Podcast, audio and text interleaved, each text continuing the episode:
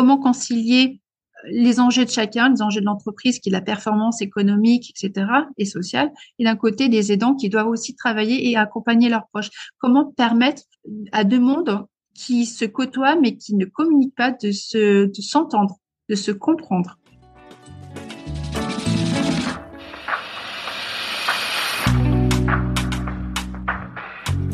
Vous écoutez le 61e épisode de PLAF, le podcast dont l'objectif est de faire entendre et de combattre les discriminations dans l'emploi subies par les femmes dès l'approche de la cinquantaine. PLAF est l'acronyme de Place aux femmes fortes. Je m'appelle Claire Fleury, je suis retraitée, passionnée par les mutations du monde du travail, mobilisée contre les inégalités femmes-hommes et en campagne pour contribuer à déconstruire les stéréotypes agistes et sexistes.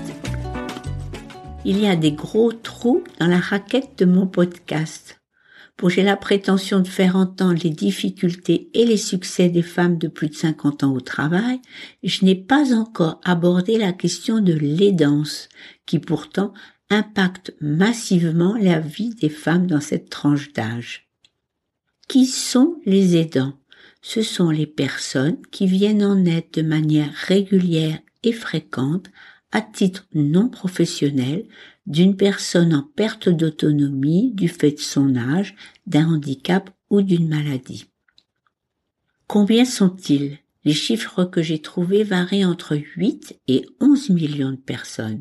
Ce qui est sûr, c'est que ce chiffre est en augmentation constante compte tenu du vieillissement actuel de la population française, de la fréquence des maladies chroniques et de l'aspiration des personnes âgées à rester le plus longtemps possible à leur domicile. On prévoit que une personne sur quatre sera aidante en 2030. Les femmes en dernière partie de vie professionnelle sont concernées en premier lieu. D'abord parce que 60% des aidants sont des femmes. 75% lorsqu'il y a plus de deux personnes à aider. Ensuite, parce que 62% des aidants sont actifs. Et enfin, il faut savoir que 58% des aidants aident un proche en situation de dépendance due à la vieillesse. Bon, ça fait beaucoup de chiffres, mais ce que j'en ai conclu, c'est que beaucoup, beaucoup, beaucoup de femmes dans la tranche des 50-64 ans cumulent une activité avec l'accompagnement d'un proche vulnérable. Pour m'aider à comprendre ce qui se joue autour de cette thématique, j'ai sollicité Marina Al-Robae, qui, avec Sigrid Jo, a créé en 2020 les Aidantes Co. Les Aidantes Co, c'est une entreprise sociale et solidaire dont la mission est d'accompagner les organisations dans des pratiques managériales innovantes et solidaires. Bonjour Marina et un grand merci pour tous les éclairages que tu vas nous apporter. Quand nous avons préparé cet épisode, tu m'as dit que la première difficulté pour les aidants, c'est de se reconnaître en tant qu'aidant. Un aidant sur deux ne se considère pas comme tel. Et est-ce que tu peux nous expliquer pourquoi? Déjà, bonjour Claire, merci euh, pour ton invitation. Je suis ravie d'être euh, d'être présente, euh, de participer à ton podcast, que je trouve super. Alors, euh, la difficulté d'être reconnue comme aidante, euh, parce que pour la, plupart, c'est une majorité de femmes, même s'il y a des hommes, elles ont du mal à se reconnaître parce que aider est, est naturel. Parce que moi-même, si j'aide mes parents, c'est normal. Je ne vais pas poser la question, en fait. Je précise que toi, Marina, en tant qu'aînée de ta fratrie, tu accompagnes tes parents sourds. Tu dis d'ailleurs que la langue des signes est ta langue maternelle. Donc cette difficulté à se reconnaître comme aidant, tu la vis toi aussi. Et même pas un instant, j'avais pensé que j'avais cette étiquette d'aidante. C'est dans l'ordre des choses, c'est par amour, c'est euh, par obligation morale peut-être. Je suis avant tout la fille de mes parents, donc je vais aider naturellement si mes parents sont en difficulté. La question ne se pose même pas. Alors, la question se pose pas, oui, d'accord mais les difficultés que les aidants et les aidantes vont rencontrer, elles, elles sont bien présentes. On se dépatouille et on va trouver des solutions bah, s'occuper de la maison, faire le, ménage, s'occuper de tout ce qui est administratif, l'aspect financier, accompagner son proche chez les médecins, euh, avoir des auxiliaires de vie à la maison. En fait, c'est un ensemble de choses quand on est dedans, on ne voit plus ce qui nous entoure et insidieusement, on s'enfonce dedans sans prendre conscience qu'on est en train de s'épuiser soi-même parce que ce qui arrive souvent c'est oh, moi c'est pas grave tout va bien euh, je tiens, je tiens, je tiens, je tiens, je tiens, je tiens. Donc elle n'a pas vraiment conscience qu'elle-même se met en danger. il y a encore beaucoup de chemin à parcourir avant de penser à demander de l'aide pour soi-même. On pense qu'on est seul parce que ça va pas intéresser les autres parce que on va dire elle va se plaindre. Il y a peut-être une peur d'être stigmatisée, d'être jugée. Donc à s'oublier, ben à un moment donné, ben on s'épuise et on arrive à dépasser euh, son point de vigilance qui fait qu'on ressent plus ni la fatigue, on va au-delà de, des signaux qu'on voit notre corps, euh, on manque de sommeil, on n'a plus faim. À un moment donné, on peut s'épuiser jusqu'à s'arrêter, euh, être en repos. Aller jusqu'au burn-out, tu veux dire trop tard parce qu'on n'a pas osé parler avec son manager ou son employeur des difficultés qu'on rencontre. Alors je vais donner un autre chiffre qui sera le chiffre plaf de l'épisode et qui explique comment on en arrive là. Donc, quel est le pourcentage de salariés qui parlent à leur employeur de leur situation d'aidance Eh bien, ils ne sont que 26%, un tout petit peu plus de 1 sur 4. Ça se comprend parce que déjà, déjà c'est culturel. On, dit souvent, on nous a inculqué le fait que les problèmes personnels s'arrêtent aux portes de l'entreprise. Comme si par magie, qu'on était vierge de tout ça quand, quand on met le pied dans l'entreprise. Donc, on sépare bien la vie professionnelle et la vie privée en se disant en quoi ça peut concerner aussi mon employeur. On va me dire que on va me voir autrement, on va me juger, on va me stigmatiser, on va plus me parler, on va plus me donner des dossiers peut-être euh, importants à gérer parce qu'on pense que je ne suis pas fiable. Il faut que je reste performant à n'importe quel prix et surtout terme ma situation parce que c'est ma vie euh, personnelle, j'ai pas envie de l'étaler dans le monde du travail et que ça se retourne contre moi. Puis aussi, je pense qu'il y en a beaucoup qui ont trop trop peur de perdre leur travail si elles parlent de leur situation. Ah, bien sûr qu'il faut pas non plus se leurrer. Hein. Le, travail, bien sûr, ça permet de garder un lien social, euh, mais et en même temps, c'est l'aspect financier qui, euh, qui est important parce que quand on, aide son proche, ben, il y a des frais qui, euh, qui, en découlent. Il hein. faut pouvoir financer cette dépendance, pouvoir financer énormément de choses autour. Euh, donc, si euh, le, travail fait partie de ce soutien financier, bien sûr.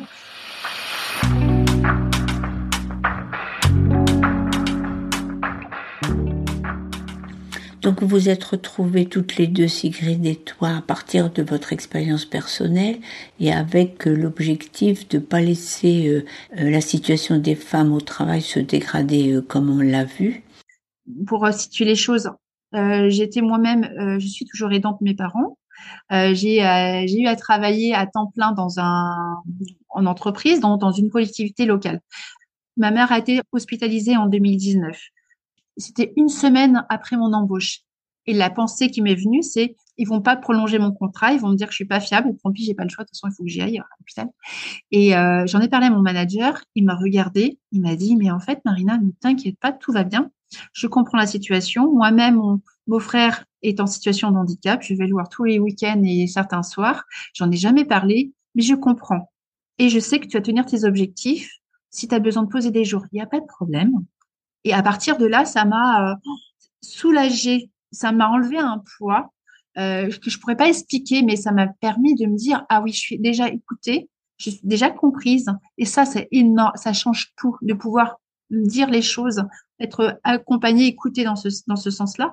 Et même mes collègues ont été aussi au courant. Et j'ai pu mener mon travail d'une manière euh, peut-être un peu plus décuplée parce que j'avais aussi à rendre l'appareil, on me fait confiance et j'ai envie de rendre cette confiance. Et en contrepartie, bien sûr, j'avais aussi à, me libérer du temps sans me justifier. Et ça aussi, ça enlève un poids. Et ça, c'est pas le cas de tout le monde.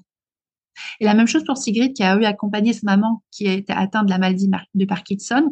Elle a dû gérer sa vie de mère, sa vie de salarié, et taire sa situation pendant des années. et elle voyait bien que c'est quelque chose qui dysfonctionnait. Et en fait, voilà, on s'est retrouvé sur ce terrain-là et pour créer les aidants TENCO, pour sensibiliser les entreprises à mieux accompagner leurs salariés aidants, à mieux les prendre en compte sous euh, l'angle de la qualité de vie au travail. Comment concilier les enjeux de chacun, les enjeux de l'entreprise, qui est la performance économique, etc., et sociale, et d'un côté des aidants qui doivent aussi travailler et accompagner leurs proches. Comment permettre à deux mondes qui se côtoient mais qui ne communiquent pas de se, de s'entendre, de se comprendre. Et à partir de là, on va sensibiliser euh, avec Sigrid les entreprises à ce qu'être un aidant, pourquoi, comment ça se passe, pourquoi oser en parler, comment les accompagner, quelles sont les aides à l'extérieur euh, et interne aussi. C'est lever le tabou, c'est déstigmatiser et permettre à deux parties pouvoir communiquer enfin sur un sujet euh, qui est resté voilà très longtemps tu et tabou alors que ça concerne quand même des millions de personnes. Et pour nous, c'était pas pouvoir, c'était pas tenable supportable de pouvoir constater qu'il y avait cette euh, ce silence autour de ce sujet-là. En gros, euh, ce que vous avez envie de leur expliquer, c'est qu'elles ont tout à gagner à prendre en compte l'expérience de vie de leurs salariés aidants.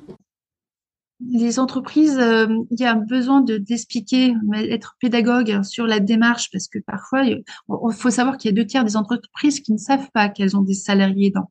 Dans, parmi leur, dans leur effectif, c'est 20% là actuellement et bien plus dans les années à venir. Donc, ça en amont, c'est dire, voilà, déjà, euh, vous avez un taux d'absentisme énorme. Et pourquoi On les réexplique? Ça, on va parler argent. Économiquement parlant, déjà, ça veut dire, bah, ça a un coût pour vous. Investissez dans la formation parce que vous allez aussi mettre en place préventivement des actions qui va permettre et d'aider les gens qui sont dans, cette, cette situation-là maintenant et pour plus tard, pour ceux, vos salariés qui seront touchés dans les, dans les semaines, les, les mois ou les années à venir. Vous ne serez pas, vous serez pas dépourvu parce que vous aurez mis en place et pensé la situation bien en amont. Donc, vous allez moins perdre d'argent. Et bien sûr, il y a aussi, leur donner aussi le fait que de, de leur dire que vous vous préoccupez de vos salariés, ben, ça veut dire que vous êtes à l'écoute. Donc, vous allez pouvoir avoir la confiance de vos salariés, d'avoir aussi, par vos actions, avoir des salariés plus engagés. J'en suis l'exemple. que voilà, ça va fidéliser. On va parler de bien en vous aussi. On va dire, bah, tu sais, mon entreprise, avec dans le contexte un peu général, un peu euh, morose, bah, quand même dans mon entreprise, bah, j'ai de la chance. J'ai la chance d'être écoutée, d'être accompagnée. Donc, parler en bien, le bouche à oreille, on se rend pas compte, mais a une force incroyable.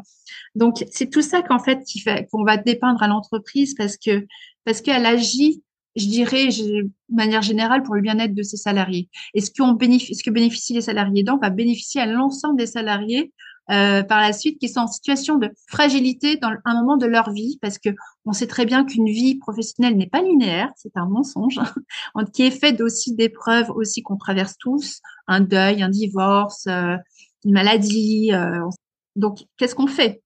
Parce que si on si on ne doit pas s'occuper de toutes ces personnes, bah, entre guillemets, on n'aura plus personne euh, qui pourront travailler et participer à la pérennité de l'entreprise.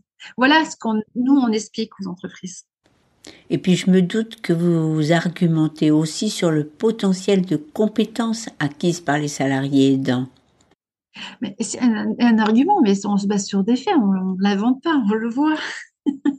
c'est bah déjà parce qu'on on forme déjà des managers à mieux accompagner leurs salariés, donc sur la posture, sur comment euh, les accompagner, d'être à l'écoute, apporter des solutions en restant dans la vie, en fait, sur la posture euh, professionnelle, mais tout en étant à l'écoute du personnel. Et là, pour revenir à ta question, c'est comment on fait pour valoriser euh, leur, les compétences des aidants, c'est de mettre en lumière, même pour les aidants, autant que pour les entreprises, pour les deux. C'est de mettre en lumière que l'expérience du parcours des dents, on le met déjà en œuvre pour l'entreprise. Ça se fait euh, de manière naturelle. Euh, je donne un exemple. Je m'occupe de mon père qui a la maladie d'Alzheimer. Je m'occupe à, gérer au quotidien les auxiliaires de vie. Je vais m'occuper de l'aspect administratif euh, pour l'APA, pour l'aide financière. Je vais m'occuper de la comptabilité de mon père je vais gérer énormément de choses à côté. Et à côté, je vais travailler en même temps parce que je voilà, je, je gère les deux. Et ben, qu'est-ce que je fais preuve de bah, de d'anticipation, euh, de flexibilité. Je suis euh, bah, aussi dans l'empathie parce que je suis à l'écoute de. J'ai un, euh, une mission de chef de projet. Je gère les différentes parties et j'arrive aussi à, à, planifier, à anticiper à trouver en cas d'imprévu des solutions euh, adaptées. Donc, il y, a, toutes ces qualités-là à mettre en lumière. Il y a énormément de choses que les aidantes apportent. Et ça aussi, c'est de se reconnaître pour soi tout ce parcours. Si on devait mettre noir sur blanc, ce que j'inviterais à faire, c'est mettre noir sur blanc, jour par jour, toutes les actions que les aidants mettent en place, les lister. Euh, c'est énorme. Et à partir de là, je dis, bah ouais, en fait, j'ai quand même des super compétences, qualités que je peux valoriser au sein de mon entreprise. Ah ben justement, c'est la question que je voulais te poser. Est-ce que tu trouves que quand on est chercheuse d'emploi, euh, dans la partie diverse de son CV, c'est bien de mettre que je suis aidant ou aidante? C'est au choix de chacune, c'est comment il faut qu'elle se sente. C'est pas une obligation en fait, c'est une invitation. C'est un, un pari à prendre peut-être dans une candidature, je vais oser dire que je suis aidante dans la partie d'hiver, comme je l'ai dit tout à l'heure. Et voir aussi que si j'ai vu un, un entretien d'embauche, voir jouer un petit peu à comment va réagir l'employeur par rapport à cette situation. Après, ça dépend. Je peux pas généraliser parce qu'une personne qui a besoin de travailler parce qu'elle a besoin vraiment de, au niveau financier de s'en sortir parce qu'elle est dans la précarité. Et ça aussi, ça à prendre en compte. Et après, peut-être, euh, euh peut-être si on l'a pas dit à l'oral euh, pendant l'entretien, bah, le dire un peu plus tard à l'employeur. Je rencontre cette situation, j'ai pas osé vous le dire, mais voilà. C'est du cas par cas. Hein. C'est comment on est par rapport à son tempérament, euh, comment on a été conditionné, qui on a en face de nous. Est-ce qu'on a confiance, pas confiance On peut tester, on peut essayer on peut avoir de belles surprises. J'ai des aidants qui ont euh, des aidantes qui ont osé faire le pas et ont été embauchés justement parce que ils ont valorisé ce parcours d'aidant et l'entreprise dit bah elle sur elle on peut compter parce qu'elle a un parcours de vie extraordinaire. Ils ont retrouvé du travail.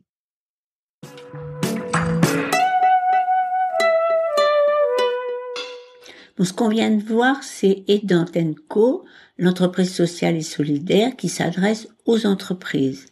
Mais d'un autre côté, vous avez eu aussi envie de vous adresser directement aux aidantes et spécialement à celles qui cumulent une activité professionnelle avec l'accompagnement d'une personne vulnérable. Alors je précise que activité, ça veut dire pour vous les salariés, mais aussi celles qui sont indépendantes ou en recherche d'emploi.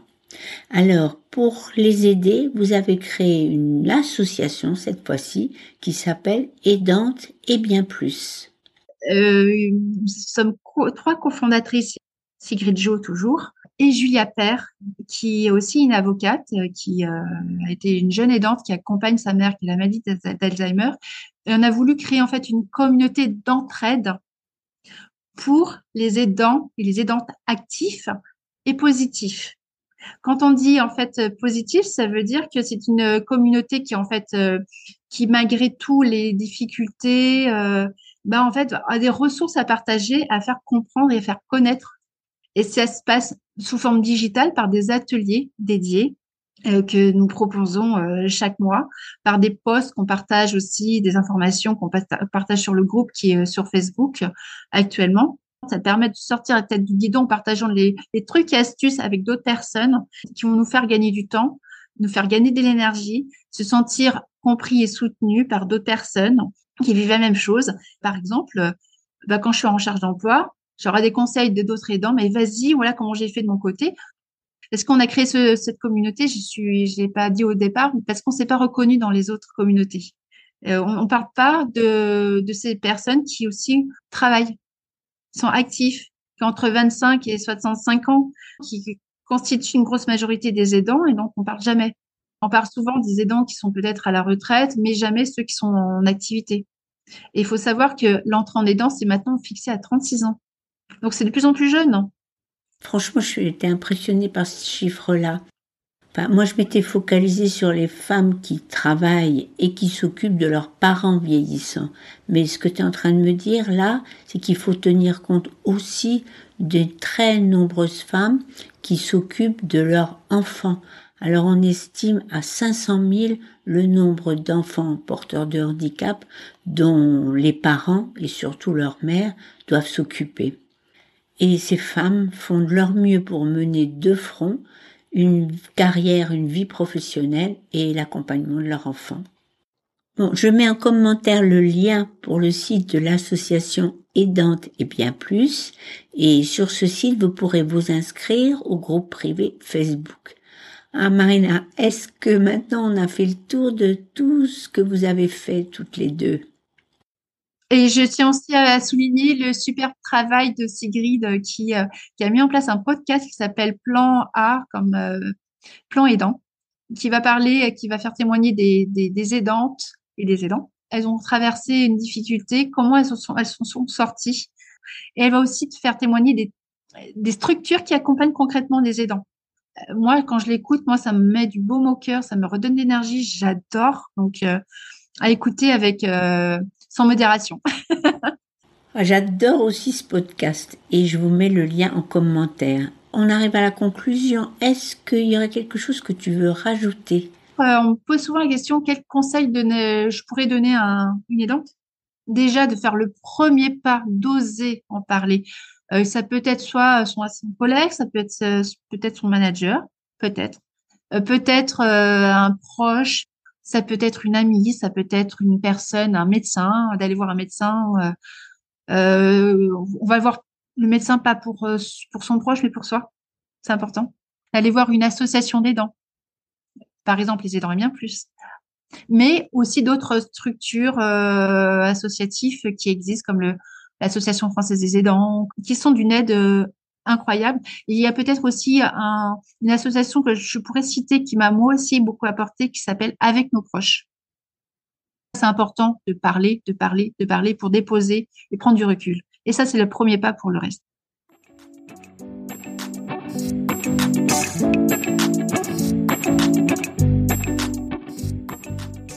Alors moi, je voudrais terminer avec des mots empruntés à Marina. Elle l'écrivait. Mon but est de faire entendre et rendre visibles ces aidants qui ont tant de choses à partager, à faire connaître et à faire comprendre par leur vécu et leur parcours personnel. Si vous écoutez l'épisode 3 du podcast Plan aidant, dans lequel Sigrid interroge Marina en 2020, vous en serez parfaitement convaincu. Mais plus encore que sa personnalité, son empathie, sa sensibilité, pour ma part, j'en retiens sa vision lumineuse de la vie. Ce qu'elle dit, c'est qu'il est tout à fait illusoire de penser que une vie humaine peut se traverser toujours au top de sa performance. D'abord parce que personne n'échappera au vieillissement et ensuite parce que les vies sont parsemées de d'incidents, d'accidents, de deuils, de maladies, de maladies des proches.